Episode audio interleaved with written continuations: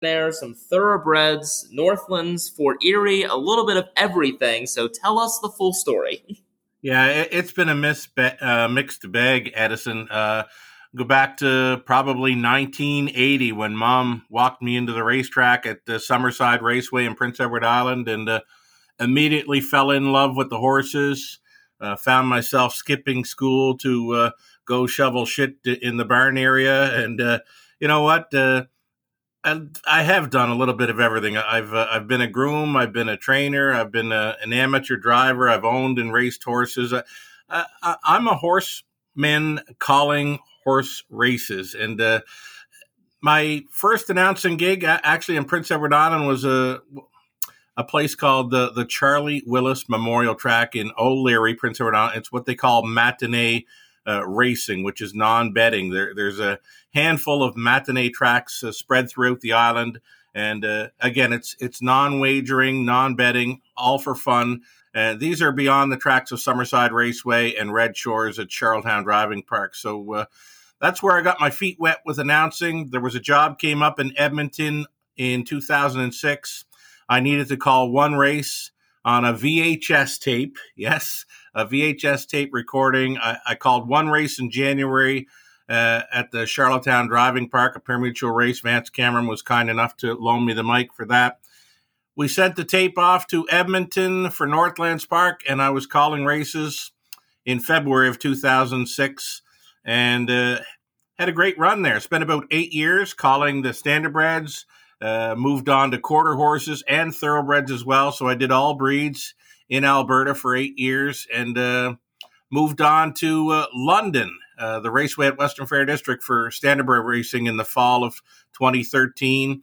Uh, you mentioned Fort Erie. I did the summer there in 2015, and uh, we don't race in the summertime here in London, so it, it allowed me a, a chance to uh, get my feet wet with the thoroughbreds here in Ontario, and uh, that was a lot of fun. Great team down there at the Fort Erie racetrack, and um, here we are with a brand new race meet in London. This would be my ninth season coming into call races here, and uh, as mentioned, uh, we're just very happy to be open. There is not a track in North America that has lost more race dates due to the pandemic than the raceway here in London. So uh, you can understand why we're all very happy to be open for business.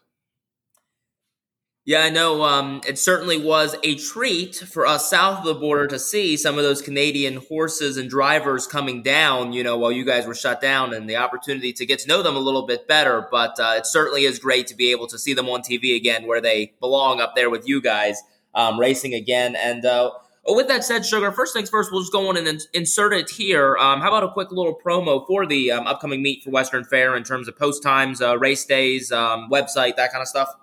Sure, you bet. Um, here at the, the Raceway at Western Fair, it's an easy schedule to start off with through the months of uh, October and November. It's Monday and Tuesday evenings with a 5:50 start time, and uh, on Friday evenings an hour earlier at 4:50. All times are Eastern.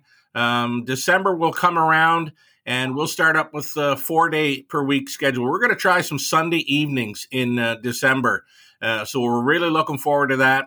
The holiday season around Christmas and New Year's gets very busy for us. We see our racing handle spike around that time. Uh, things ramp up uh, during late December and into January. And then when we go into January, it's a, a four day per week solid schedule of Monday, Tuesdays, Wednesday evenings, and then on the Friday nights uh, as well. Um, on our website, you can find everything you need. There's free programs, free selections, live video and replays and, and so much more there. You can find all that at westernfairdistrict.com slash raceway.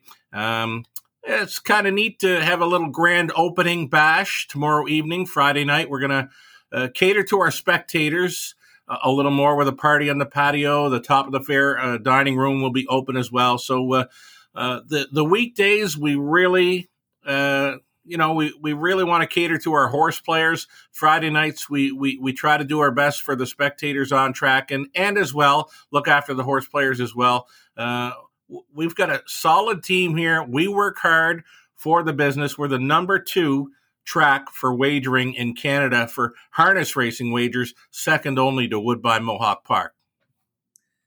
It's a very good promo there, Sugar, and hopefully any of our listeners out there in the area will head on out for an evening and check it out there at um, Western Fair for this upcoming meet. Um, so, Sugar, just to circle back a little bit to what you were talking about with your background. So, sure. obviously, having called standard standardbreds, thoroughbreds, and quarter horses, much like uh, your fellow Canadian colleague Murray Slow, who I had on a couple weeks ago, right. we'll ask you the same question of um, any preferences between the threes. Is it difficult for you to switch between the three? Just kind of the challenges of, of doing all three. the the only I won't say challenges. Um, switching over to thoroughbred, I know there's a little more work involved. I know there's a lot more of uh, coloring in racing silks next to the horse's name in the program. With harness racing, uh, there is some prep work, just uh, getting used to newer horse names that I haven't called before or, or what have you. But uh, thoroughbred, I do do a lot more prep work. Uh, to get ready for a thoroughbred and quarter horse race. Like I said, I, I got a color in the silks uh, and Fort Erie, that was a tricky track to call that one mile track and the sunset as they turned for home. So that that was a little tricky for me. But uh, getting my feet wet with the thoroughbreds in uh, Edmonton at Northlands Park, that was a great gig for me. Uh, I, I, learned to call the thoroughbreds there uh, off the jockey's cap color. The now the jockey cap, the helmet cover, it always matched the the saddle cloth. So uh, that's how I learned to call the thoroughbreds, and uh, as well, I had the color of the the jockey silks right next to the horse's name. But uh, calling around the bull ring, the five eighths track at Northlands Park, the thoroughbreds for me, it it became quite easy. But the the one mile track at Fort Erie, it did get a little bit tougher. But uh, as far as challenges go, I, I, guess if there's a, if there was a challenge at Fort Erie, it was when that sun was setting uh, late evening when the horses were turning for home. Uh, sometimes we'd have a dozen horses in the race, and uh, maybe there'd be six jockeys with black caps on. And, and, and as I mentioned, that's how I learned to call them in Edmonton, the, the cap colors. So uh, seeing six black caps turning for home with the sun setting on them, that, that got tough at times. So uh, I won't say guesswork, but there might have been a few hmms and, and, and ha's, uh, wondering if I was calling the right thing. But it's been a lot of fun. It's been a great career, and uh, I, I I wouldn't have any trouble recommending a race calling career for uh, any young person that's in, involved in in uh, in following the horses. It's it's it's been a great life, lots of excitement, uh, lots of great horses and horse people over the years. It's uh, just been a blast. I, have been very lucky. I wish I could have been doing it in my twenties. I, I, didn't get a, a job in racing till I was uh, mid thirties, and uh, like I said, had to leave my home province to do so. Uh, uh, the the announcing gigs they're, they're, not easy to find, but uh, being in the right place at the right time has uh, has uh, it's been good to me. well, that's good to hear, Sugar. I'll consider that a good sign for my future as I now enter, I guess, year two of announcing races at age 22. So I guess that's a, a good sign then if it's something I continue with. For sure. Um, so, Sugar, speaking of interesting booths to call from, um, I, I, might be incorrect in this, but I think I'm right that I've kind of seen before Western Fair's booths is kind of an interesting situation as well. Aren't you kind of overlooking the track in some ways? I am right on top of the finish line. Um, it's it's. I remember when I first walked into the the announcer booth, the fall of 2013, and I I looked down and and like I said, I'm right on top of it, uh, uh, where I got my uh, early lessons at Northlands Park uh, in Edmonton, Alberta. There, there was a huge tarmac down below, likely 75 to 80 feet of pavement uh, below the announcer booth. And uh, so the track was more towards, you know, you, you could look out and, uh, and, and you could get a great view of all the action that was happening. But now in, in London, I've gotten used to it, but I remember those uh, first weeks of calling races there uh, it, it was not easy because it was definitely a different vantage point being right on top of the finish line. And even now, you know, uh, if it's too close to call, I'm not calling it. I'm going to wait on the picture. We, have had a few of those races already where we've had the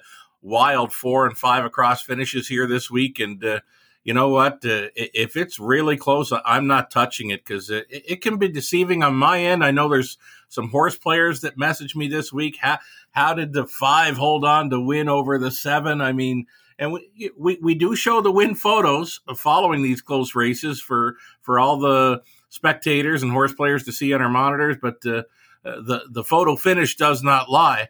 But uh, anything close at all, and uh, I'm I'm waiting on that photo. Yeah, I'm certainly fortunate. At Rosecroft, got a really good view of the finish line. Um, for Freehold, it's the same way, and for the times I call it the Meadowlands as well, just kind of right on that finish line and just a great angle. But um, I know Shenandoah Downs out in Virginia has kind of that same idea of the booth, you know, over top of the finish line, and, and that was kind of a weird angle to see. But mm-hmm. personally, and I think Jeff Zidek and I talked about this when he was on the show the other week, but um, when I filled in for him out at the Meadows two months ago, I think that may have been the trickiest angle. He is like 50 feet beyond the finish line. So you're kind of looking wow. back at these two horses coming at you, and it's just a tough, tough angle. well, I, I, I could see the dilemma there then. Yeah, I, I like being right on the finish line. Being right over top of it, it's not easy, but to, to be calling races where you'd be, like you said, uh, 50 feet beyond the line either way, uh, that would be very tough to to uh, announce a winner in a, in a in a in a close one, right? Yeah, certainly is. Uh, yeah, Jeff uh, does a good job with that, and I know he gave me some tips before I went out there. But yeah, that, that's a tricky one for sure. But experience, I'm sure, does help him out. Um, oh yeah, for sure. So, Sugar, on to the next thing. Been asking my guests every show here some sort of handicapping question, kind of to educate some of our more novice listeners, maybe more familiar with the thoroughbreds, as well as just for our more expert listeners, just something to think about when handicapping. So, um, I think a good question for you, especially because Western Fair, it seems like you guys get some really nice warm days combined with kind of those cold, snowy days as well. Mm-hmm. So, it's kind of a twofold question here. It's how do you factor weather into handicapping in the sense that when you see race lines, and you see horses, you know, that may have raced in the 70 degree weather one week and then, you know, the next week in 20 degree weather. How do you, you know, consider how the difference in that temperature may have affected the horse? And also, how do you factor in variance in handicapping a race? And I'll start by explaining for our listeners that may be unfamiliar. In harness racing, we provide a track variant if there is a particular weather situation, be it um, extreme cold or wind or just track condition that makes the track slower. So there may be a one second allowance or a two second allowance. And kind of the way to read that is um, that the times that week were probably one second slower than they may have been on a standard, you know, fast or good track. Um, so, so Sugar, how do you factor all of that kind of stuff into handicapping the races? Okay, well, as far as the weather and temperature in London, uh, it doesn't concern me a whole lot the, the temperature because we are a winter track. Um, so we, we only race from October till the end of May. We're not going to get the extreme heat that uh, other Ontario tracks see in the summertime. So, so for me, at least with uh, handicapping London, uh, the temperature does not bother me whatsoever. One thing I will say, it, it's become I, I, shouldn't say popular, but it, it's become a little more uh, normal to see horses that don't perform as well in the summertime, but would become uh, much better uh, during the cooler weather, and that that's due to allergies. Uh, something that I learned probably uh, well 20 years ago. There was a horse around the Maritimes. Uh, I believe the name was was Tenderfoot, and he he was a horse that just seemed to get better as uh, the cooler weather would come around and, and, i was told there was allergies involved and, and this and that so that's one thing to think about if, if you see horses this time of year especially in ontario uh, reversing in form in a big way chances are that horse just wasn't uh, performing up to snuff with the extreme heat uh, the allergies from uh, the growing seasons in the fields and, and grass and uh, trees and bushes and what have you so I know I got some messages from uh, horse players yesterday. I can't believe this horse turned things around so much. Well, it, it, it has become a little bit cooler here in October in Ontario. So that's that's one thing to think about when when uh, talking about temperatures for Ontario racing is the, the allergy factor. Um, as far as track variants go, um, we do get some uh, messy tracks here because we are, are winter racing. Um, the uh, off tracks, good tracks, sloppy tracks.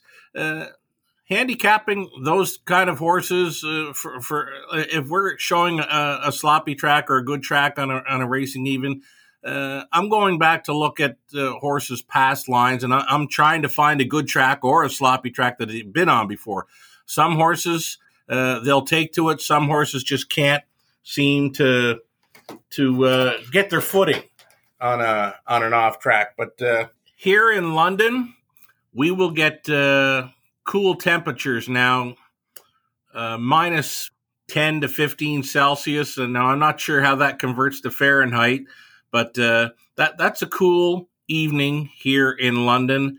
Um, we don't mind that it's cooler out because th- that means the track is going to be hard and tight, and the horses will uh, get around it well. It's it's when the month of March rolls around here and the spring thaw comes out in the track, and uh, things can get a bit dicey. The the footing and what have you. The the temperatures become a little more mild. So March would probably be the the tougher month to handicap the horses around here in London because it's just a, a mixed bag of weather. It, dep- it depends on the temperature going up and down and, and how uh, that affects the track.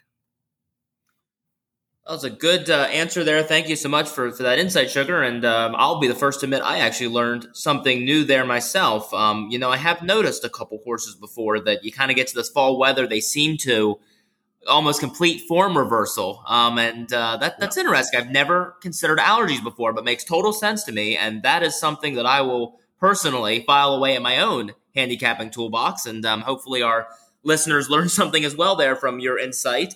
Um, right. But with that, Sugar let's go on and jump into some handicapping of our own. And we'll start with the Woodbine Mohawk card for Friday, October the 8th, 2021. And we'll start, as always, with the $100,000 guaranteed early pick five, 20 cent base wager, races one, two, three, four, and 5 mm-hmm. And starting with race one, these are the two year old Pacers, non winners of a race or 10000 lifetime for a purse of 15000 and you are using two of the outside starters here in the first leg. I'm going outside is right, and I think they both have uh, the early speed to to race up close here. Uh, number eight, Saint Lad Sterling, uh, tried some OSS action at Flamborough, the half mile. The track was off, so uh, this horse just didn't want to do it that night. Made a break in the early going and, and was never involved. Though the start before that uh, sat up close at uh, Woodbine Mohawk Park, was a race winner in 54, that being his lifetime best. Outside of St. Lad Sterling is the nine horse greatest ending with uh, Sylvain Filion on board for Dr. Ian Moore. Now, this horse finished second best to a really nice one in Beach Glass, who was uh, uh, obviously meant to do some real good things. Now, this was a an improved performance for this one last time out. He was a 10 to 1 value player used the back quarter in 26 and 3 to stay with Beach Glass to finish second best. A, a mile in 52 and 4, and that certainly jumps off the page for me in race number one. If there's a key, maybe it's the nine greatest ending, but I've used the eight St. Lad Sterling as a plan B in the opener. So for me here, Sugar, I end up going pretty deep actually. I use the one, the five, the six, the eight, and the nine. So I'm with you with the eight and the nine. Um, and I will just point out for our listeners, perfect timing right off of our conversation, that if you look at the 8 St. Lad Sterling, as you mentioned, that off track at Flamborough last time out actually did get a one second allowance because of the off track. Mm-hmm. Um, and greatest ending was actually on a Woodbine tr- Mohawk track back on September 7th. There was a two second allowance on the sloppy track. Mm-hmm. But um, yeah, both of those two I use. Um, Beach Glass, the greatest ending, finished second to last time. I think he does have the potential to be a really special one. I know um, Joe Ricky and I, when he was on the other week, were talking about um, the potential for that one in the future. I think could be a really, really good horse. Um, but I also use the one EL Gladiator. Has obviously been facing easier at Flamborough. Has gotten the job done as he was expected to. Was one to twenty last time out. Big step up here, but does draw the rail. We'll throw him in at a big price. Picks up Bob McClure. Mm-hmm. Use the five, Chucky Hanover. Um, I'm always kind of skeptical on first time starters, what they'll bring, but it was a pretty good looking qualifier. Came home in 27 and 4, final mile of 56 and 1 over this track last mm-hmm. week. So um, we'll throw him in with a chance on debut. And then the six, Don't Poke the Bear. Um, led most of the way, ended up just getting caught through the stretch last time out against similar, beaten half a length. Uh, does lose Sylvain Filion though, but does pick up Christophe So we'll use the one, the five, the six, the eight, and the nine for me here in race one. So next, race two is five-year-olds and younger, non-winners of three races or fifty-four thousand lifetime on the pace for a purse of twenty thousand. And Sugar, you were using three of them in here. Right on. I'm gonna I'm gonna try the one, three, and six. The one beach party, uh, one of two Carmen Auciello uh, starters in here. He's got the one and three. He's adding uh, Lasix. This horse has raced on Lasix before, and it was a very sharp victory uh, down at Pocono late July.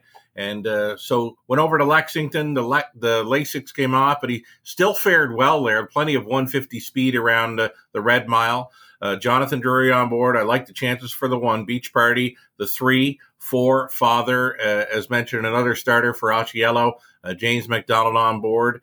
And this one tried Lexington. It just he, he never got involved. He was sitting back, and the, the final half was just way too quick for him. He still shows a back half in 53 and two there, and he never got a check. So uh, plenty of talent there. The six horse, Mapo's Lion, uh, yet to get beat at Woodbine Mohawk Park. He will be facing tougher.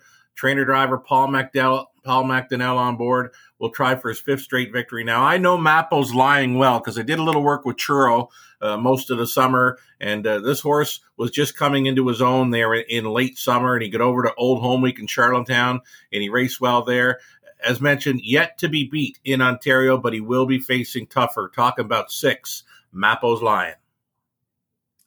Well, I will uh, use two in here. I use the one and the six. So um, the three, four father definitely do respect him, but had to cut down the ticket somewhere here. So for me, it's just the one and the six. Um, the six Mapo's Lion right? A 10 for 13 this year. He's looking for his 11th win of the season from 14 starts. So absolutely have to um, respect him.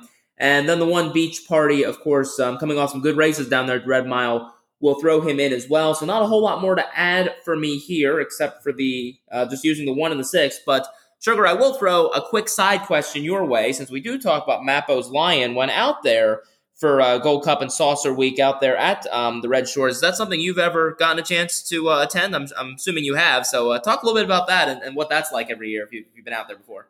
Right on. Uh, I walked into my first Gold Cup and Saucer Day in August of 1981. The winner of the race was Henry Butler. He won over Saul's Pride and Armbro Ultrasonic, finished third. And I had a show ticket on Armbro Ultrasonic and I got back $3. So I've got a great memory for 40 years ago, but I can't remember last week sometimes. But uh, Old Home Week, it's a great time. Uh, they used to race every afternoon and night for about 10 days straight now uh, with a horse shortage uh, throughout North America at the different times of the year. Uh, they don't get to go every afternoon and night, but uh, uh, I think the Saturdays, Gold Cup and Saucer Day, that was an afternoon and night card, a, a double header with uh, with plenty of racing, and it's very exciting. It's it would be compared to the Little Brown Jug, I, I would think, as far as uh, Canadian harness racing go. If you're going to the Little Brown Jug in Delaware in September, and you want that feel in Canada, then you want to be at Old Home Week in Charlottetown on Gold Cup and Saucer Day. It's it's that kind of a party atmosphere. Uh, Vance Cameron calling the action. He's a maritime legend. I believe he's now into his uh, well he, he's been calling races since the 70s. And uh, as mentioned, a maritime legend and uh, his boom just like that call, uh, uh you'll you'll hear quite a bit during Old Home Week and many other uh, signature calls of, of his. It's just a great time. when I went to the Little Brown Jug, I think it was 2014 or 15, being on track, listening to Roger Huston, that's part of the experience. Lots of very nice horses, but to be on track, uh, listening to Roger, that was always a good time. When you go to Old Home Week in Charlottetown and you've got Vance Cameron uh, belting out his calls, uh, it's a great time. It's just an on track atmosphere that uh, you can't find anywhere else. Little Brown Jug, Gold Cup and Saucer, those are kind of two in the same for me. My Rosecroft colleague Pete Medhurst and I talk about it all the time that those are the two events that we both would absolutely uh, love to get to. So, uh, very jealous that you have been to both, and hopefully, I'll get to check them off soon. But right uh, I, I, definitely, for sure, especially the way they introduce the field, you know, when they come on the track in the dark there for the Gold Cup and Saucer. I, oh man, I, I uh, for sure would love to get to attend that. The, the, the hair will stand up on your arms if you're on track the lights go out. All lights go out. If I was on the bottom turn in the paddock, every light was off. It's pitch dark, and then the spotlight comes on, and one horse will parade down, and there's the hype from Vance Cameron talking up the one horse, and you know what? It's just even the everything, everything about the Gold Cup and Saucer Night, the the post parade, uh, the hype, uh, the race itself, and uh, and the glory afterwards. Uh, the Shepherd brothers winning it uh, this season, brothers Robert and Patrick teaming up. Uh, it, it was just great to see. Certainly was, and Smooth Lou's done pretty well. Uh, took out a preferred event the other week, I believe, at Flamborough. Uh, just oh, he got in easy. He, that was an easy spot for him following a Gold Cup and Saucer victory. But uh, yeah, nice to see him uh, return to win. A lot of horses will go to Charlottetown for Old Home Week from Ontario, from New Jersey. Know, it's very tough to come back and uh, win following Old Home Week because because they absolutely fly down there. Yeah, I know he got the win there, but he did disappoint. Uh, was it, I believe it was. It was last night actually at one to five in another open event at Flamborough. Admittedly, I didn't get a chance to watch the race. Not quite sure what happened, but I know he did lose at one to five. But uh, yeah, for sure, Shepherd uh, connections getting the win there this year, and yeah, like I said, for sure, hope to make it there sometime. But anyway, enough of a sidetracking. Uh, yep. Sugar, we'll get back to this. Race three on the trot, non-winners of three thousand in their last five starts, or non-winners of seven thousand in their last ten starts for twelve thousand dollars and you are going to use just two in here. Yeah, I'm going to go to a couple of closers. Uh, the four Holden Aces, Steve Hudon goes back on board. He, he's a co-owner trainer. And number five, Ace by uh, Dag Hedrickson on board. These two horses both like to close. I'm not sure how it's going to work out for them, though. If there's any uh, tough race in this sequence, this is likely it. Uh, we're expecting uh, showers and rain throughout the day in Ontario tomorrow, so factor that in, and uh, race three could get messy. So I do use the four holding aces, um, but I also use the one and the three. The one bronze Yankee um, showed gate speed last time out, had the lead. I'm not quite sure if that's really where he wanted to be, but with the rail draw here, I think that'll give Doug McNair some choices here with um, where to place him. Eight to one on the morning line, I'll throw him in at a bit of a price. And then the three may fare well. Has been racing down here in the states, actually, um, in New York, at Batavia and Tioga. And uh, I think this is a little bit of a class drop for him. He's been pretty competitive against those type of fields. So um, I actually I don't know if I'd say that. Actually, this is probably similar level to what he's been seeing, but he's been competitive down there. So we'll see how well he takes to the bigger track here. Um, a lot of his success has come on that smaller track. So right. um, we'll see how much he likes this seven, eight mile track, but I'll give him a chance as well. So it's one, three, and four for me here. And I personally, I think this is a pretty tricky race to try to get through. Um, it, it's the toughest one. If there's an all button anywhere in this sequence, this is probably it. Race three. So race four on the pace for sixteen thousand dollars. It's four year olds and younger, non winners of two races or nineteen thousand lifetime. And for me, this will be my single. I am going to single the six. That'll be sporty who got a big win at even money last time out. First time with Sylvain Filion board, won by five and three quarters lengths. Came home in 27 and one, a final time of 53 and two. So Sylvain Filion teaming back up again with That'll Be Sporty. We'll see if they can make it two in a row. That's my single, but you use one other horse in here. I did. I, I used your six, the homebred. I mean, uh, you don't see a horse uh, bet off the board coming in from uh, Hiawatha Park at Sarnia is five eighths. This horse was a bet off the board, even money, easy winner last time out. So uh, you're probably right with the key, but uh, if there's a backup plan for me, it's got to be the one Shante. Uh, from the inside, Louis Philippe gets the call. This one comes in from the half miler and uh, at the Three Rivers, and then Rideau Carleton's five eighths. At 53 around Rito Carleton with a back quarter in 27. Uh, that's all right. So uh, Shante and even shows second best on a good track uh, last time out. So can get around the good going, but the, for me, the six that'll be sporty. He will be very tough to beat. He looked like he just jogged last time out, but the backup plan would be the one. Well, with that sugar, I'm going to sidetrack for another quick 30 seconds. Uh, talking about the one coming from uh, Three Rivers. Um, the track announcer out there, I'm not sure if you know him personally, but um, as both of us being track announcers, I got to say, I'm very impressed that he can switch between the French and the English on and off throughout the call.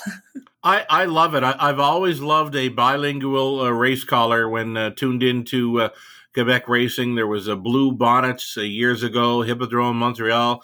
I've got a good friend, uh, Adam Monta, that uh, he, he's done some backup announcing over the years. And anytime he came to Edmonton for a visit or even to London, I, have asked him, you know, uh, can you fit in some uh, bilingual call, uh, being French and English? And uh, he's always he always obliges because a very very nice guy, Adam Monta, and and he can flip and, and flop with the English and French during a race call. It's it's very unique. It's something to listen to. It's uh, calling races is not easy for the most part to, to stick with English, but to to throw in the bilingual of French and English to, together, it's uh, it's it's magic, and it sounds like magic. Yeah, I don't know about you, but for me personally, I think my calls are tough enough to figure out as is in English only. I don't think I need to throw another language in there for an extra challenge. Gotcha. but those guys are good at it for sure. They sure are. Um, so race five, the closeout leg of this pick five. It's on the pace for 24,000. It's fillies and mares, non-winners of 15,000 in their last five starts or non-winners of 29,000 in their last 10 starts. And we have identical numbers here. We're each using the one, the two, and the four to bring this thing home. Right on. I, think Sylvain Filion is uh, due for a big night. Um, he's got plenty of live bullets on the card. I really like him with the four. Uh, Volt's Delight there. Just missing last time out in 51, a beaten favorite in there. You've got Scarlett Hanover returning from the Jugette, uh, where she uh, won both heats. Uh, great to see there. Ashley Hensley, go, Hensley goes back down as trainer with Ed Hensley in the sulky. And then, uh, yeah, if you want to say the name of one, you fire away. Uh, two straight victories coming in, including an OSS Gold event. Uh, yeah, fire away with this one horse and Jody. Yeah, it should be a good matchup between those three. Um, definitely the three to beat on paper, it would appear. Uh, yeah, Vols Delight has been in great form. Uh, has hit the board in actually in all 12 starts this year. Um, five wins, four seconds, and three thirds. Love it. Scarlett Hanover, of course, correct, coming back from the Delaware County Fair off of that win in the Jugette final. And that looked like a pretty good field that she beat, beating Test of Faith, who ended up being the favorite in there. Um, and Oakwood Annabella, the Irish bred, appears to be a pretty talented one. Right. Um, and then the one the barn dog watching, right, comes off that big uh, Gold Series win, has five wins this year from 10 starts. So those definitely the three to use here to close out this pick five sequence. I don't think you can go wrong. They're the three highest money earners in the field and uh, prepping for something, right? There, there's more to come for uh, some big money events, I would assume, for these uh, these uh, fillies going forward. So uh, uh, race five looks great and, and a great battle between one, two, and four. Yeah, definitely. For a non-winners of fifteen thousand event, it's certainly a, a, good field there between those three for sure. Um, so, Sugar, to recap our tickets for you, it is going to be eight nine with one three six with four five with one six with one two four. That's a fourteen dollar and forty cent play. And for me, it's one five six eight nine with one six with one three four with six with one two four, and that's an eighteen dollar play. So your, wallet, next, your your wallet's a little thicker than mine for this one. Well, you know, it's rare. I, I, think for the first like 10 episodes of the show, I never outspent a guest of mine, but now I think I've outspent the guest each of the last like 10 times. So I don't know if that's good or bad. You'll be all right. So next, Sugar, let's flip back a little bit later in the program. Talk a couple of featured races. Uh, we'll discuss races eight and nine. Okay. Race eight is on the pace for twenty six thousand. It's a top level conditioned event here. Fillies and Mares of six thousand five hundred in their last five starts. And um, a pretty good field here. We've got Treacherous Rain, Kendall Sealster, Lita Rose, Mock and Hope. A lot of different directions you could go here. Um, but for me, I'm actually going to go to the outside with the seven, Mock and Hope. Got a win at this level two weeks, two starts back. Um, won pretty easily there by two and three quarters. Came home in 27 flat, 115 4 the final time. But at the end of the day, for me, I mean, there's a lot of good horses in here. And, you know, they've been facing some tough company this year, but Mock and Hope just likes to win. She has 10 wins from 27 starts. And um, if I can get 9 to 2 on her at post time, I'd be pretty happy. But uh, underneath, I like the three Kendall Sealster um, off some pretty good efforts, including that 26 second last quarter last time out. And she has four wins from 16 starts this year. So I like the seven and the three here in the eighth race. How do you see this one, Sugar? I'm going to be all over number two, Treacherous Rain. Uh, I'm loving that back half and 53 flat last time out. Loving the fact that it's her third start back off a brief uh, layoff. You see, she started August 20th, and then we didn't see her t- again till September 25th. She come back and win as the favorite, and then third last time out. Uh, again, that big back half, uh, solid connections here. Tony Alagna, Bob McClure in the sulky, loving the two treacherous rain to win, and I, I don't know. I, I, was I was caught between the three and four for the exactor factor in this one. Uh, both both mares raced well against so much more in their latest. I guess I'll, I'll use the four, Leda Rose, to be second best with uh, Louis on board for Moreau. Uh, I'm expecting that one to race up close. So it's a 2 4 exactor, ice cold for me in race number eight. Hey, well, I, I, took my two contenders there with the three and the seven. You have the two and the four, and that would appear to be the big four um, in that race. So maybe box those up in the super, right? Two, three, four, seven maybe that's the way to go. Maybe that's the way to make a couple bucks for our listeners out there in race eight on Saturday or Friday night. yeah. So race nine, um, we have fillies and mares, five year olds and younger, non-winners of five races or eighty thousand lifetime on the pace for twenty two thousand. And um, first things first, I personally found interesting that we have Sylvain Filion was listed on four of these 10 on the program proof. Um, and he ends up selecting the two Nice Kitty Hanover. Um, but how'd you see this race, Sugar? Yeah, it's neat that you would pick up on that. Uh, the two Nice Kitty Hanover. Now, I, I did not see this horse as a, as a, as a possible player for the top two. But uh, neat angle there to pick up on Sylvain, listed on four. He's going to the two. So maybe one to think about uh, for using in the top three. I'm going to use the six again. This is setting a precedent. Uh, this one's just a bank machine. She's an eight time winner from just 13 starts and uh, circled them uh, last time out with a big back quarter and 26 and 1. I think it's very tough to go against her. Uh, James MacDonald stays on board for the connections. Number six, setting a precedent. And uh, number three, I think uh, you might get some value here. Eight to one in the morning line, a huge second best to my top choice last time out. Uh, she came from off the pace and shows a back half and 55 flat. Paul MacDonell on board. He's another gentleman with uh, quite a few live bullets. This one's sort of been a fringe player in recent starts, but I like that deuce last time out. Going to chase after a 6 3 exactor in the ninth. I'm with you with the six setting the precedent uh, on top. I do not believe that she will be that three to one morning line at post time. Um, she is eight for 13 this year. And um, as I mentioned, it's a non winners of five event, but she gets in. The, the other condition is non winners of 80,000 lifetime. She's made just shy of 70,000 lifetime. Um, so she's looking for a ninth career win. Um, for sure, it's her on top for me here. But as I mentioned, the angle that I do use there I've come to learn that the drivers with their choices tend to be smarter than I, so I personally prefer the nine on paper over the two, but I will respect the fact that Sylvain Filion selects the two. Um, and this one does draw better. Has had to deal with post eight, post seven before. You look kind of back to some of those lines with the inside post. Um, she's had a little bit easier time of it. So I'll try the six two exacta in race nine. Right on. Uh, again, you like two and six. I like three six. Maybe try the six over two three six three two triactors there in race nine. Might be the way to go. Uh, hopefully, we're giving out some winners here.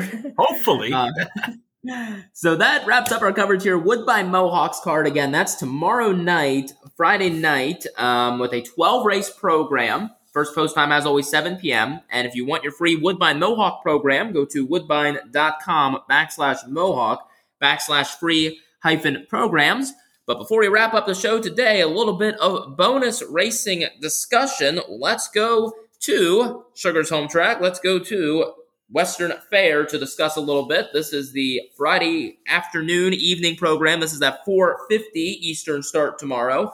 Um, 11 races on the card, and there's three preferred events, and those are the races we will discuss. So the first one comes up in race three. It's on the pace for 10,000. Uh, the Phillies and mares preferred. And how'd you see this one, Sugar? Right on. On the pace then for race three, this is a middle leg of our early pick five that does begin in race number one. That is a go to wager.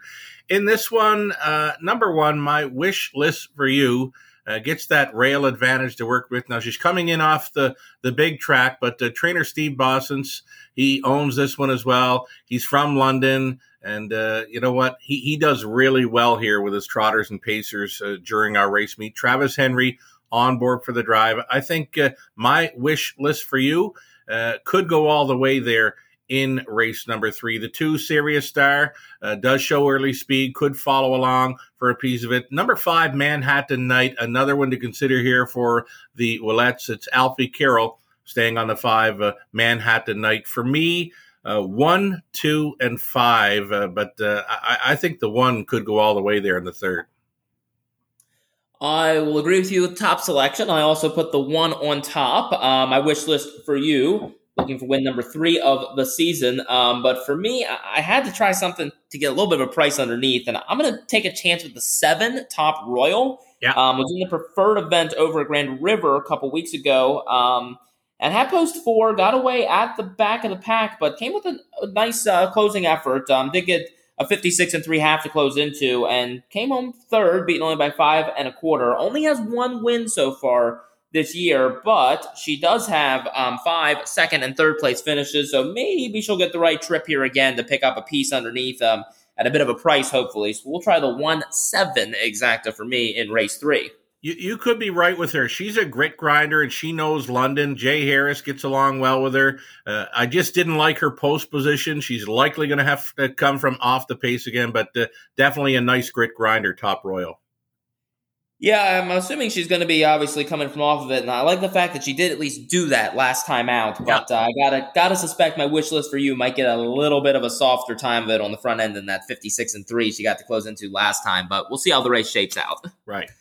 So race seven, this one is um, on the trot for ten thousand. The Ontario Standardbred Adoption Society 25th anniversary trot for the preferreds. Um, a field of eight here, and how'd you see this one, Sugar?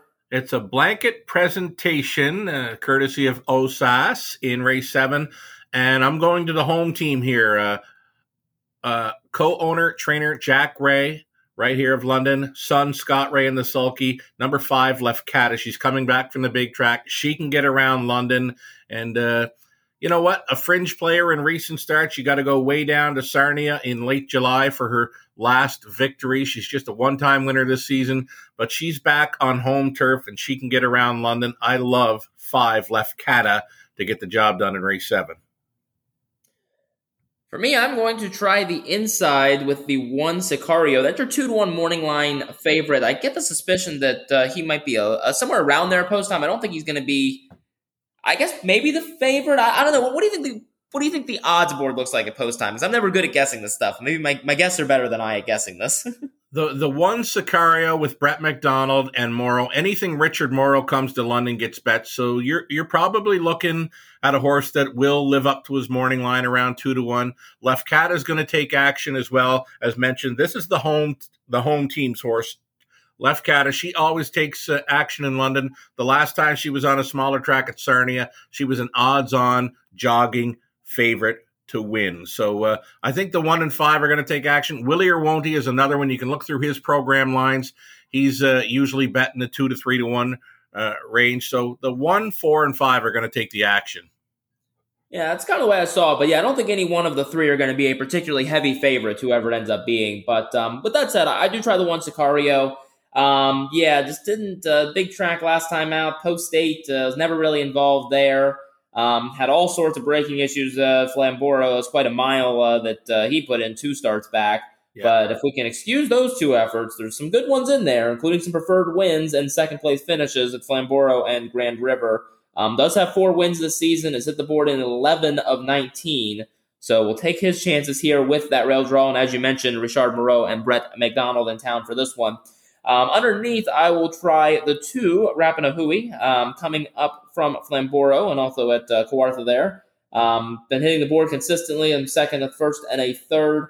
Um, 57 and 4 mile coming out last time at Flamborough in a good third place effort. Has five wins this year. Has hit the board in 8 of 10. So uh, maybe we'll get a 1 2 exacta there in race 7. Um, but definitely the 5 Lefkada that you mentioned uh, definitely is one to consider as well. So, right, maybe, maybe this is another race they should. Uh, take a trifecta or something with our uh, selections. yeah, possibly. You know what? Uh, it's it's a great looking race. Uh, any one of eight, really, and you know what? Uh, blanket presentation to follow, and uh, always special to see a blanket go on the winner here in London. So race ten, the last one we'll discuss here on the Western Fair card. Um, the preferred three on the trot, purse of ten thousand, a field of eight, and we have a six to five morning line favorite here from the rail. Yeah, they're not beating him.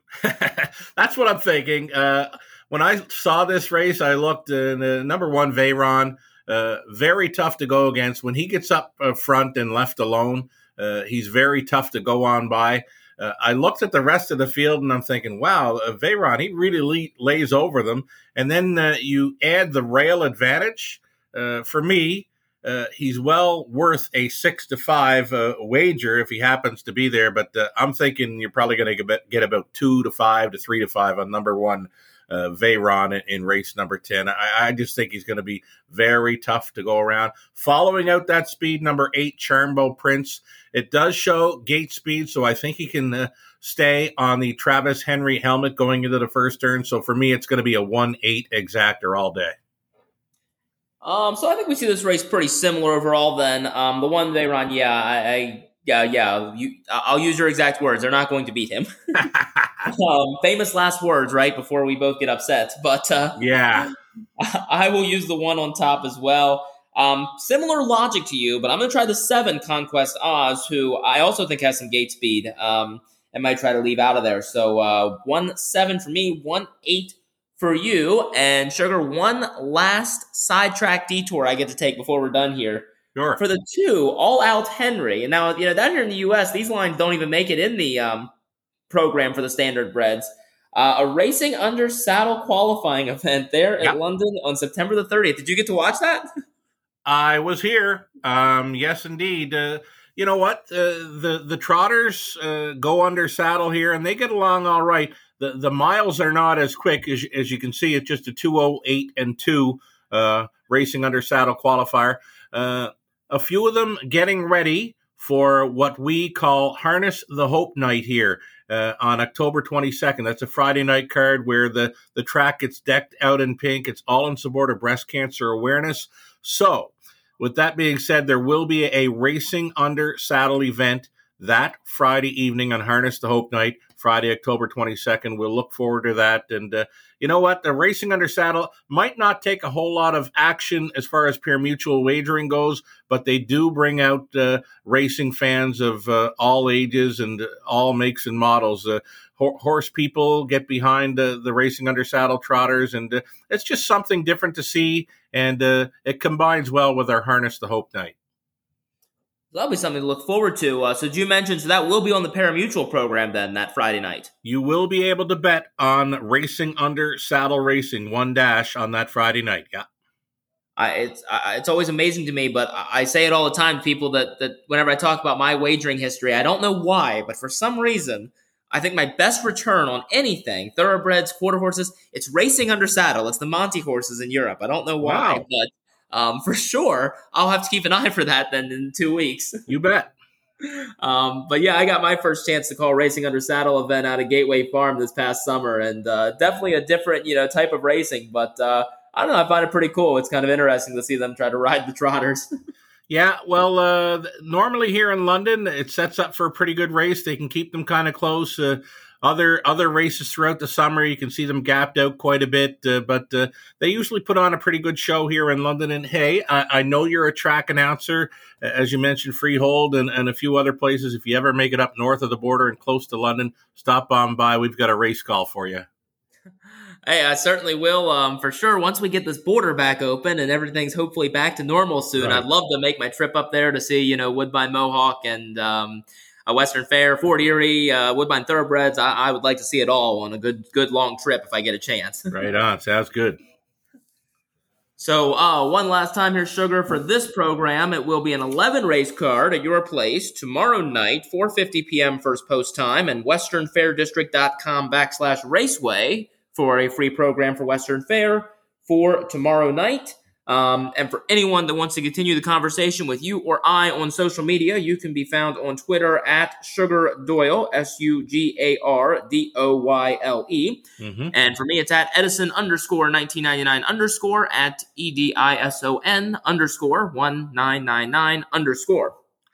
You bet. Uh, we're always available on social media. We, we go hard. We we work hard to uh, look after our players and, and spectators here in London. So uh, for sure, give me a follow on Twitter at Sugar Doyle, and uh, feel free to drop me a, a, a message anytime.